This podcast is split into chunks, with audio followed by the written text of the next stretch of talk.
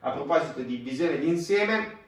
parliamo della visione del mondo o comunque anche della visione del business che ha Bill Gates che ha dimostrato in, in questo documentario. Innanzitutto la vostra visione deve essere a lungo termine, quindi lui si focalizzava molto all'inizio,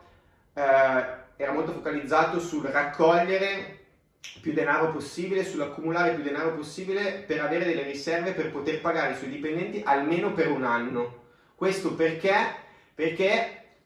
se hai soldi, se hai cassa per pagare i tuoi dipendenti, per pagare i tuoi fornitori, per pagare le spese almeno per un anno, sicuramente questa cosa ti dà tranquillità, no? Quindi dopo le decisioni le prendi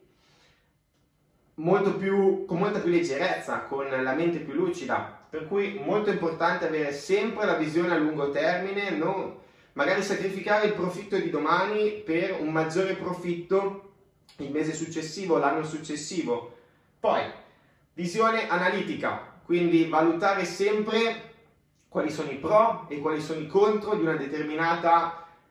decisione che dobbiamo prendere e se decidiamo di metterla in atto, di metterla in atto ovviamente valutiamo sempre poi quali che sono i feedback, quindi se ha funzionato, non ha funzionato, che cosa ha funzionato, che cosa non ha funzionato. Pensate che Bill Gates ha fatto addirittura una lista di pro e di contro su, sul matrimonio, quindi se ne valesse la pena o meno di sposarsi. E poi soprattutto questa visione deve essere oggettiva ed obiettiva, bisogna lasciare le emozioni fuori perché